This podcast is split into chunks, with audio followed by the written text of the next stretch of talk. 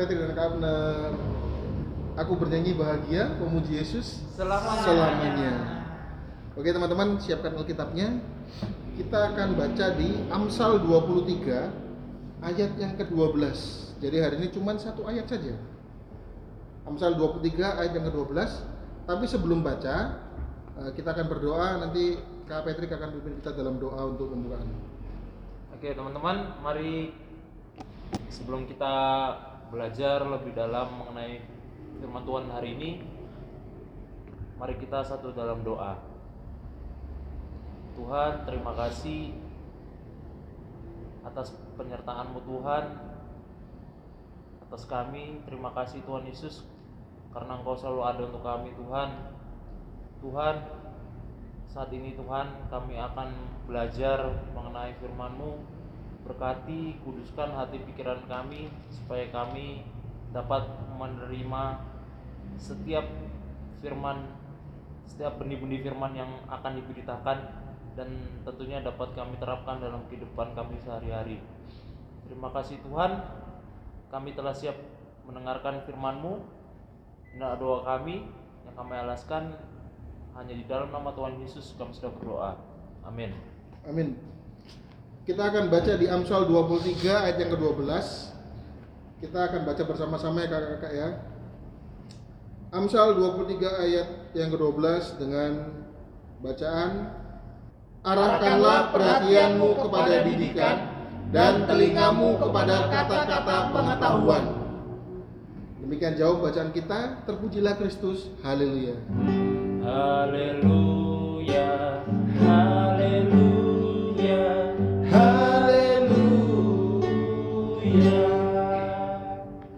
Oke kakak-kakak, bacaan kita kayaknya sedikit banget pendek kak ya. Pendek aja. Tapi satu ayat aja maknanya dalam sangat dalam sebetulnya. Arahkanlah perhatianmu kepada didikan. Itu sudah menunjukkan bahwa didikan itu sangat Penting. penting. Lalu ditambah dengan dan telingamu, telinga kita kepada kata-kata pengetahuan. Artinya didikan dan pengetahuan itu sangat penting kak ya. Bahkan judul pelajaran kita awal dari pengetahuan adalah takut akan Tuhan itu sama dengan bacaan yang populer kak. Amsal yang pertama coba dibuka Amsal pertama ayat yang ketujuh. Kak bisa bacakan buat kita semua? Amsal pertama ayat yang ketujuh di situ menyatakan takut akan Tuhan adalah permulaan pengetahuan tetapi orang bodoh menghina hikmat dan didikan. Nah, artinya judul pelajaran kita sudah menunjukkan bahwa kalau kita mau memiliki pengetahuan, artinya kita harus takut akan Tuhan. Tuhan. Jadi pengetahuan itu tidak kita dapatkan dengan sembarangan kak ya. Ya. Nah kalau kita mengingat pelajaran kita pada tanggal 30 Agustus yang lalu kak, judulnya pentingnya hikmat bagi bang, bagi masa depan bangsa. Artinya kita sudah membahas tentang hikmat, perbedaan antara hikmat dan pengetahuan waktu itu sudah kita jelaskan bahwa pengetahuan itu bisa dipelajari. Hikmat itu adalah bagaimana cara kita menggunakan pengetahuan yang kita miliki. Betul. Artinya hikmat itu kompasnya kita. Iya. Nah Yang sekarang kita belajar tentang pengetahuan. Menurut kakak-kakak ini, buat kakak-kakak sendiri, pengetahuan itu seberapa penting sih kak? Didikan itu seberapa penting buat kakak-kakak?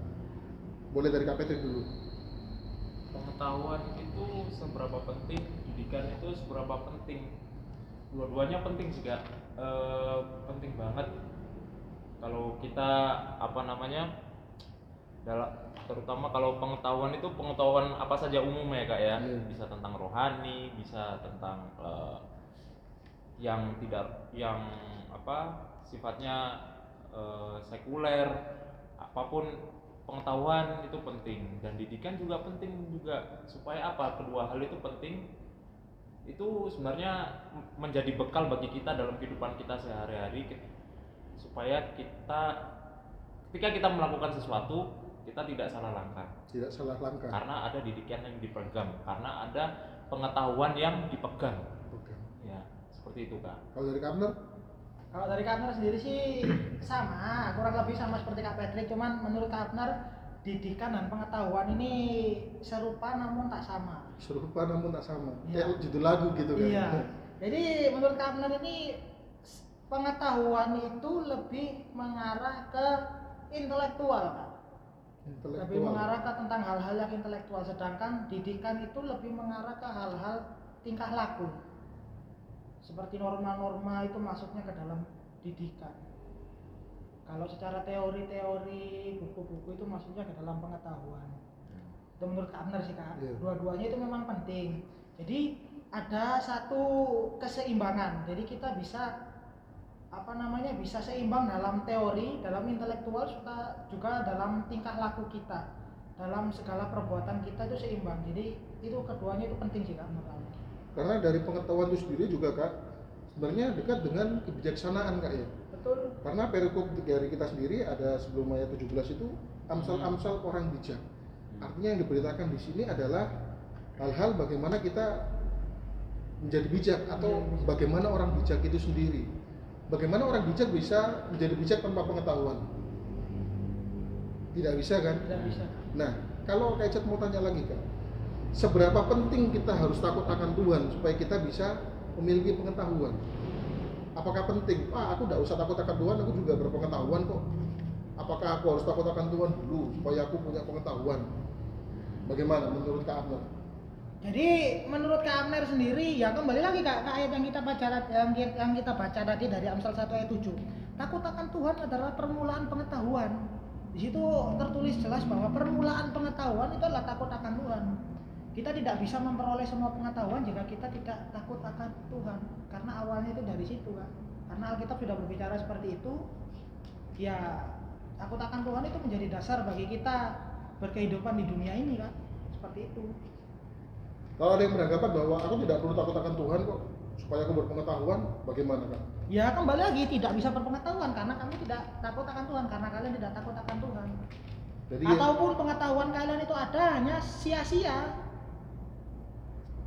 Jadi pengetahuan itu dekat juga dengan pengertian ya. Jadi bagaimana cara kita mengerti kalau kita tidak mengetahui? Betul. Nah, bagaimana kita bisa kenal lebih dekat misalnya sama kayak Abner dan Kak Icat Abner sama Kak Icat kita kalau sekedar tahu ya sudah Ya sudah. tapi kalau kita sudah kenal kita Lebih- bisa ngobrol lebih intens Intens lagi ya, Gitu. ya betul. sama halnya kalau kita sama Tuhan cuma sekedar tahu bagaimana kita bisa memiliki pengetahuan yang benar gitu loh mengapa harus takut akan Tuhan supaya pengetahuan kita lebih benar arahnya dan kita memperoleh hikmat yang kita pelajari waktu tanggal 30, Agustus- eh, 30 Agustus tadi dengan benar ada kompasnya karena itu hikmat pengertian dan pengetahuan tidak bisa dipisahkan Ya. begitu Kak Patrick Sesuai jalur Kak ya. sesuai jalur jalur yang bagaimana ini Kak Sesuai jalurnya, ya, jalur yang benar. seperti seperti contohnya Seperti contohnya tentang pengetahuan nih. Kalian dikasih pengetahuan tentang teknologi. Nah, Ya. kalian bisa memilih menggunakan pengetahuan teknologi itu ke hal yang baik atau ke hal yang buruk. Kalau kalian takut akan Tuhan, kalian akan mengarahkan hal teknologi itu ke, ke jalur yang lebih baik seperti itu kak. jalur yang lebih baik. Nah, tapi sebenarnya apa sih Kak yang mau disampaikan oleh pengamsal ini dari bacaan ini Kak Patrick? Yang mau disampaikan apa Kak? Ya, kalau kita lihat ya, di sini kan kita tahu semua eh, pengamsal ini yang menulis kitab Amsal ini kan Salomo. Yang terkenal Salomo. Ya, Amsal Sa- Salomo. nah, Salomo ini memposisikan diri sebagai orang tua yang berhikmat dan sedang menghimbau setiap pembaca yang dianggap sebagai anak-anak rohaninya Kita berarti Kak? ya agar dapat mengarahkan perhatiannya kepada didikan dan selalu ingin mendengar pengetahuan gitu kan Jadi pengamsal sendiri juga memperingatkan kita supaya kita harus mau mendengar pendidikan atau mengarahkan perhatian kita pada didikan dan pengetahuan. pengetahuan. secara tidak langsung bahwa bagaimana cara kita mengerti pengetahuan ya kita harus takut akan Tuhan. Tuhan lebih dulu. Sebenarnya ini arahnya bagus kayak betul. Ayo kamu dengarkan didikan. Ayo kamu harus mau mendengar tentang pengetahuan ini. Oke bagaimana cara saya harus mendengar pengetahuan? Oke anak-anak pertama kita harus takut akan Tuhan dulu. Sepertinya arahnya Salomo ini pintar-pintar gitu kayak mengarahkannya. Kak, Kak Abner punya contoh nggak kira-kira? Apa sih yang membuat taruna-taruna kita masa kini itu eh, tidak mau mendengar didikan atau tidak mau menerima pengetahuan dengan baik? Contohnya seperti apa? Tantangannya apa? Tantangan yang diterima taruna-taruna kalian semua di umur-umur kalian ini yang tidak eh, mungkin tidak mau terima didikan atau pengetahuan yang baik yang pertama itu sudah pasti karena keegoisan diri kalian sendiri. Rasa ego itu di umur ABG itu masih tinggi-tingginya kayak Hmm. itu yang pertama. Yang kedua rasa paling benar. Kalian merasa diri kalian itu benar yang lain itu salah. Yang kalian tahu yang kalian benar. Padahal belum tahu belum tentu yang kalian tahu itu adalah hal yang benar. Tuh. Jadi menurut kita sendiri gitu ah, lalu yang ketiga ya itu kembali lagi kelabilan itu lagi kalian gampang terpengaruhi oleh orang-orang lain Padahal pengetahuan itu membuat kita lebih tahu. kan. malah mau lebih tahu tapi Contohnya kayak Kamler, Kamler 4 tambah 4 berapa? 8 Tapi menurut Kak Patrick bisa jadi 6 tambah 2 Kenapa? 8. 7 tambah 1 juga 8 7 tambah 1 juga 8. Artinya pengetahuan yang kita pelajari juga itu mungkin berbeda dengan anggapan orang. Itulah gunanya kita harus memiliki hikmat. betul Karena hikmat itu eh, mempersiapkan kita bagaimana cara kita menggunakan pengetahuan itu dengan baik. bisa memilah kan bisa milah. Artinya ketika kita bilang bahwa 4 tambah 4 itu 8, kita tidak boleh mengatakan bahwa 6 tambah 2 8 itu salah. Tidak boleh mengatakan bahwa 4 kali 2 itu 8 salah. Gitu loh. Hmm. Hikmat itu atau pengetahuan itu harus berguna untuk orang banyak. betul Begitu, betul Kak Pet ya? Berarti kalau ini boleh dibilang eh, tergantung sudut pandangnya kak ya. Sudut pandang. Karena pengetahuan itu dipelajari oleh tiap-tiap orang. karena pengetahuan itu bulat Pengetahuan tahu bulat dong Kak. Oh, enggak pengetahuan itu bulat kan Gimana? jadi gini eh, tergantung dengan sudut pandangan maksudnya kan ya pengetahuan itu bulat dia punya banyak sudut pandang sampai tidak terlihat kalau kotak kan masih ada sudut pandang dari sudut Iya, yang ini tidak terhingga. tidak terhingga sudut pandangnya bulat itu tidak terhingga jadi seperti itu maksudnya bukan tahu bulat tahu Kayak kita tahu bulat tadi. Nah kalau konteksnya begini kak, anggap aja sekarang kita bahas tentang satu konteks pengetahuan, bagaimana tentang pengetahuan tentang melayani. Kita tidak bisa mulu-mulu harus melayani yang bagaimana melayani dalam keluarga Hmm. atau melayani adik kita, orang tua kita. Ada orang yang bisa bilang, ah aku melayani dasarnya kasih aja nih. Ngapain harus ada pengetahuan, ngapain harus ada didikan. Yang penting dalam pelayanan itu adalah kasih. Bagaimana Kak Petri?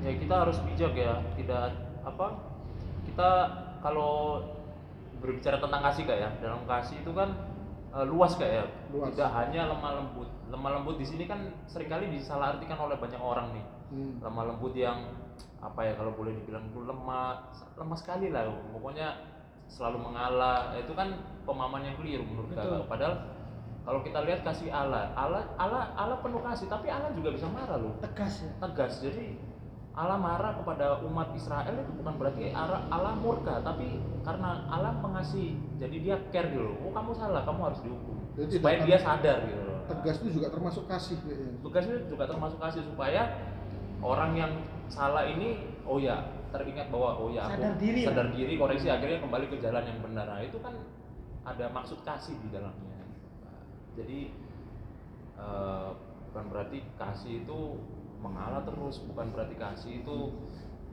ya Ya, sama katamu gitu ya, sekarang, ya, yang gitu. penting kamu seneng gitu. Ya. sama kalau ketika orang tua kalian marah kayak orang tua marah di situ kan orang tua pasti akan bilang mama ini marah sama kamu karena mama ini sayang sama kamu nah Itulah dasarnya kita harus memiliki pengetahuan. Pengetahuan. Karena kasih tidak mungkin bisa berjalan tanpa pengetahuan dan didikan. Juga hikmat dari Tuhan. Tidak ada orang yang bisa bilang aku mengasihi tetapi dia tidak tahu bagaimana cara mengasihi. Cara mengasihi belajar dari mana? Ya dari pengetahuan yang kita pelajari. Oh iya, kalau aku berbuat baik dengan orang ini aku mengasihi. Oh iya, orang tuaku memarahi aku supaya aku bersikap lebih baik dan benar. itu juga mengasihi Hmm. gitu kak ya ada satu contoh nih kak punya cerita begini kenapa pengetahuan itu dianggap sebagai eh, hal yang penting anggap aja pengetahuan ini ilmu yang kita terima. Bukan ilmu-ilmu gelap kak ya maksudnya kayak ilmu-ilmu pendidikan. Hmm. ada satu kapal ini kak. Eh, ada satu kapal. Kapal apa? kapal rusak. Kapal rusak. ada satu kapal rusak.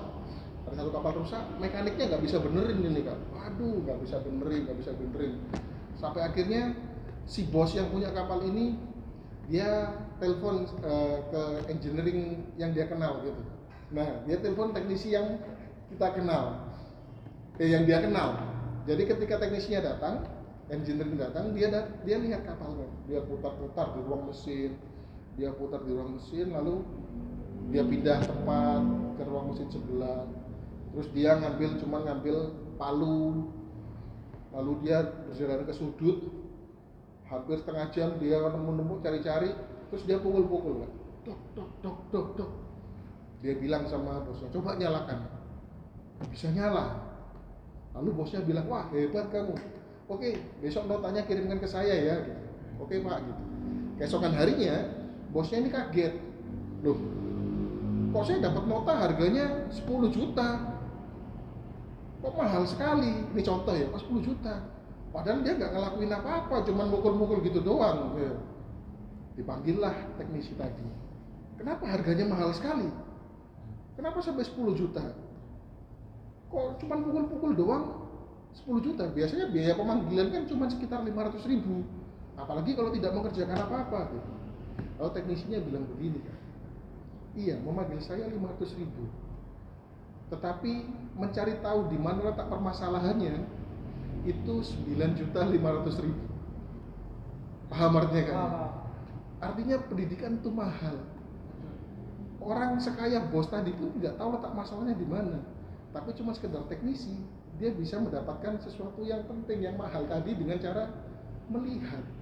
Pengalaman dari pengetahuan itu penting. Betul pengetahuan. Jadi pengetahuan ya, betul Pak. ada ilmu yang diterapkan kan? Ilmu yang terapkan sama kayak kalian makan makanan di depot sama makan makanan di hotel. Iya. Nah Itu masalah harga ini. harganya kan beda. Iya. Makanannya sama tapi apa? Di hotel mungkin ada ilmu yang diterima chefnya yang tidak diterima oleh orang yang punya depot. Pecel. Harga 10.000 ribu kak Petri. Hmm. pecel di pinggir jalan Iya. nih kaki lima puluh ribu. Kalau di Hotel. pecel di hotel itu harganya bisa 45 50 ribu. Padahal- padahal sama. cuman main kata. Cuman main kata. Javanese traditional salad with peanut sauce. With peanut sauce. Iya. Artinya apa? Pecel. Pecel. pecel. Ya salad Indonesia ya cuma sayur-sayur sama. Ah. Sambal kacang Nah, itu karena apa? Karena dia punya pengetahuan tentang bahasa Inggris. Bisa dijual ke turis, bisa di lebih mahal. Amir kalau nongkrong minum kopi harga 3000 tapi kalau Amir ke kafe kafe-kafe terkenal Bisa hot, 50.000. hot coffee bisa hampir 50 ribu 50.000. belum pajaknya kak ya? Tuh. itu pendidikan cuman ya apa sih kak yang harus apa namanya menjadikan kita apa namanya punya dasar bahwa pengetahuan itu penting banget gitu kan Iya. Seluas dan sedalamnya apa pun ilmu yang kita miliki, jika tanpa didasari dengan hati yang takut akan Tuhan, maka semuanya itu tidak akan berguna. Sebab takut akan Tuhan adalah permulaan dari hikmat.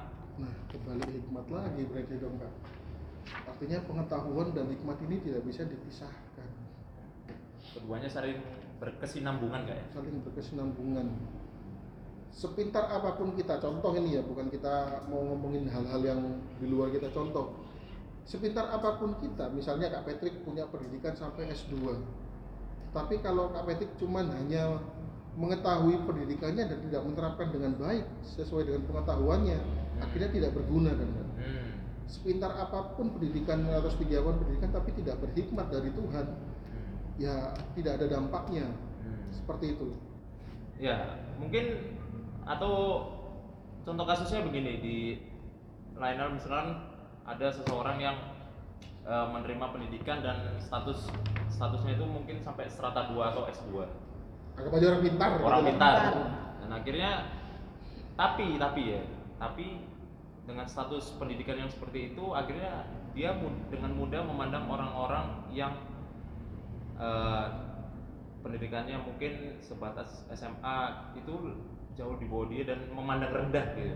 Jatuhnya jadi memandang rendah orang-orang yang tidak sama dengan status pendidikannya dia gitu. Akhirnya kan kalau boleh dibilang ini sama aja merendahkan orang an- akhirnya nggak berguna gitu. Berguna. Nah, dia memang punya pengetahuan tetapi dia tidak berhikmat dengan baik begitu. Iya. betul. Bahkan sebenarnya pengetahuan yang kita miliki harus bisa berguna buat orang lain orang lain nah. Cuman Seperti- kalau orang apa namanya orang dengan pendidikan tinggi menjamin dia bisa lebih tahu daripada orang berpendidikan tidak tinggi atau bagaimana? ya tidak selalu sih kak. Tidak selalu. tidak selalu. Bisa Ba- juga semua pengetahuan itu diambil dari pengalaman pun bisa. Hmm, dari pengalaman. Bahkan Kecap ingat salah satu iklan yang pernah ada di jalan-jalan tuh kak, udah lama banget kayaknya. Kalau ada orang-orang yang menganggap bahwa pendidikan tinggi akan mendapat pekerjaan yang lebih baik, ya memang ada benarnya. Tetapi kalimat di iklan itu gini, apa pun pekerjaanmu, yang penting itu prestasimu dalam pekerjaan itu. betul Gitu. hmm. Jadi tahu, paham kak ya? Paham. Artinya kita menggunakan pengetahuan yang kita miliki dengan benar, sesuai dengan- jalur sesuai jalur dan membuat prestasi, gitu loh. ada hasilnya Ada hasilnya. Kapan ke kantor lain? Eh, cukup sih kak nggak ada Apa Kak Patrick?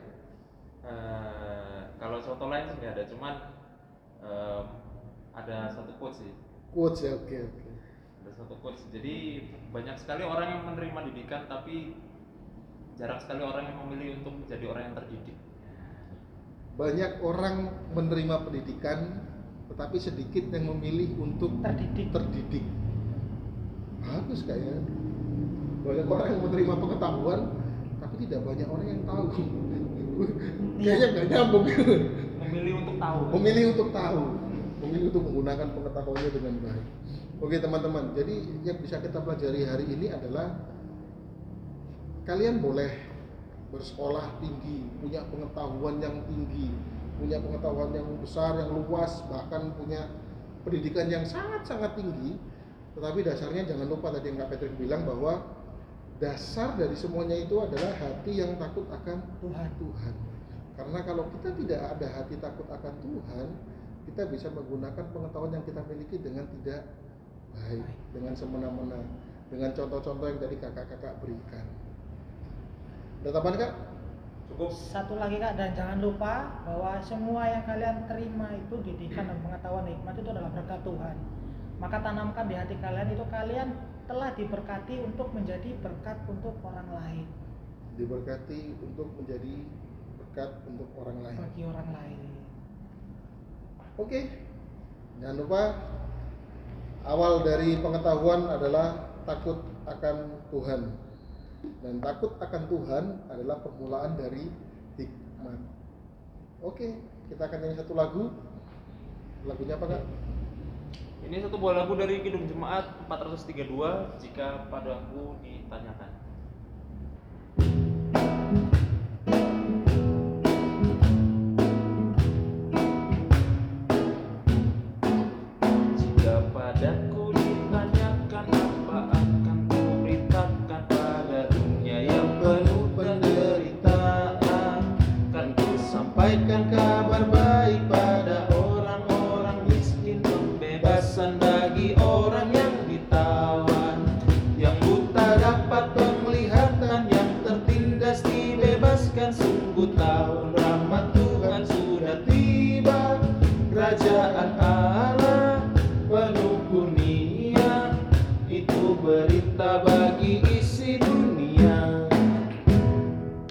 Mari kita satu dalam doa.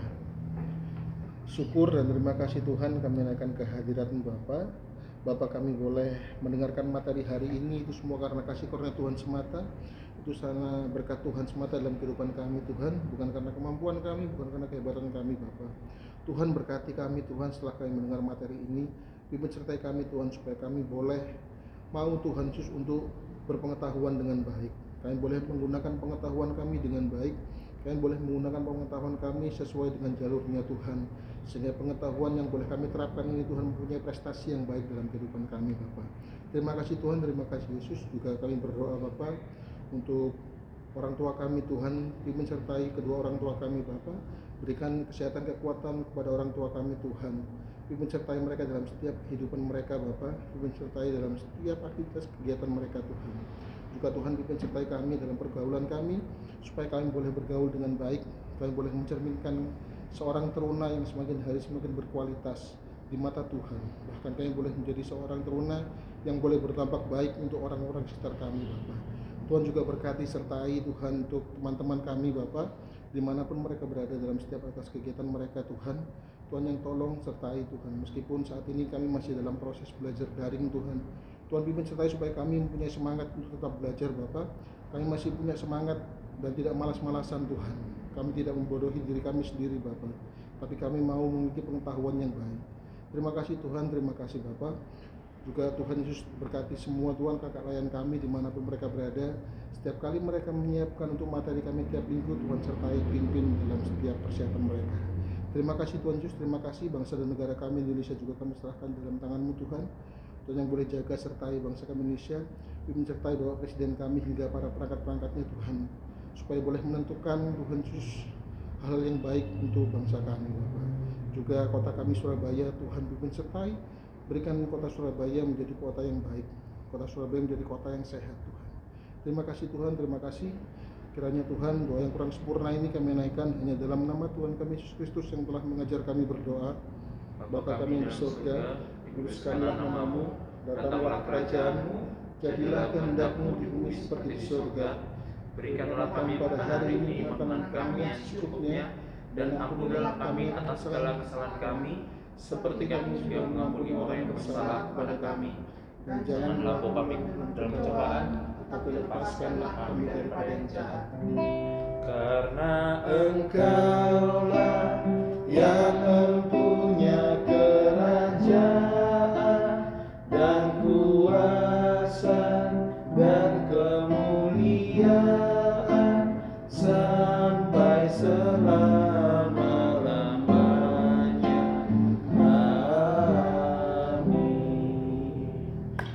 Amin. Oke, teman-teman. Materi hari ini sudah selesai dan kita akan mendengarkan warta Pelkat PT yang akan disampaikan oleh Kak Abner. Oke teman-teman, terima kasih untuk atensi kalian masih setia bersama kita. Atensi, Iya. atensi. Jangan lupa untuk setiap hari Minggu jam 9 materi-materi terbagikan untuk kalian di podcast PT Peniel ya, sudah pasti, bukan di podcast yang lain-lain. Karena kalau di podcast yang lain-lain tidak akan kalian temukan materi seperti ini. Karena kalau di podcast dari Kobusier isinya klarifikasi. Isinya klarifikasi. kalau di podcast kita isinya klarifikasi. isinya materi, materi yang tiap betul sekali itu memang pancingan buat kalian oke tetap sehat di mana pun kalian berada tetap patuhi protokol kesehatan jangan nongkrong nongkrong dulu ya kalau Banyak. kalian banyak palangan rapid test sekarang Itu dari Abner banyak patroli masker juga. banyak patroli masker banyak para apa Rapid sekarang test, ada rapid test gitu. tim pemburu pelanggar covid Wah. jadi dikejar-kejar gitu kan? Iya, diburu kalian. Udah ya. kayak hantu kita diburu. kayak hantu. Jadi jangan ke tempat rame-rame dulu, mending di rumah saja daripada kalian enak-enak nongkrong habis itu dipalang di rapid test semua. Kan Palang lucu. itu mesti diapain Kak? Di Palang itu ditutup jalan, kalian nggak bisa ke mana-mana, tiba-tiba suruh rapid, Nah, kan nggak lucu itu. Ya kalau non reaktif, kalau reaktif Bagaimana? susah itu kalian nanti kepikiran sendiri. Oke, stay at home, stay healthy, stay with me, ya, stay with us juga. Doraemon stay with me Kak. Stay with us Terus stay with us. dan stay stay yang lain juga. Ada tambahan kakak-kakak? Cukup? Oh ya, selamat buat teman-teman yang hari ini mungkin kalau kalian dengarkan BCD mengucap Wah. janji Gimana? ya dengan segenap hatiku. Dan buat teman-teman yang kali ini dengarkan dan belum sempat mengucapkan jangan lupa langsung ucapkan selamat untuk teman-teman. Ingat ketika kalian bilang ya dengan segenap hatiku itu bukan titik tetapi Koma. koma masih panjang yang harus kalian lakukan. Perjalanannya masih jauh. Masih sangat jauh. Oke, Kak Ketik tambahan?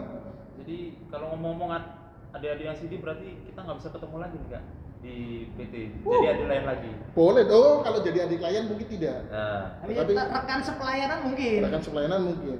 Bagi anak eh anak-anak bagi teman-teman yang udah di sini dan masih mau atau sudah mau melayani dalam pelkat PT atau pelkat lain, Nah, silahkan. Kalian mau melayani hubungi aja kakak-kakaknya. Kak aku mau melayani apa bisa aku bantu? Ke pelkat PT silahkan aja langsung ngomong di grup. Kita sangat welcome. oh sangat sangat welcome. Artinya sangat sangat selamat datang. Iya, kita sangat sangat welcoming. Selamat datangi lah. kita berharap sih ada adik-adik yang mau ikut ambil bagian dalam pelayanan di PT terus bagiannya apa kak? Ya bagiannya banyak ya kayak ada mungkin bisa bermain musik Hmm. atau mungkin ya banyak lah. Kalau mau dijabarkan satu-satu Nanti kalau ada Ya. hal yang tidak ada nanti kita ada adakan ya. kayak gini kita bikin podcast bisa gabung sama-sama Nah, siapa tahu bisa jadi narasumber Iya. contoh narasumber. dari pemikiran di klien sendiri ya Nah, Jadi narasi Kamaru, ya, itu Naruto. itu Naruto dong kak oke sudah Oke, Sudah. kak. Oke teman-teman, kita akhiri materi IHMPT untuk hari ini 27 September 2020. Kita akan menyanyi Mars PT.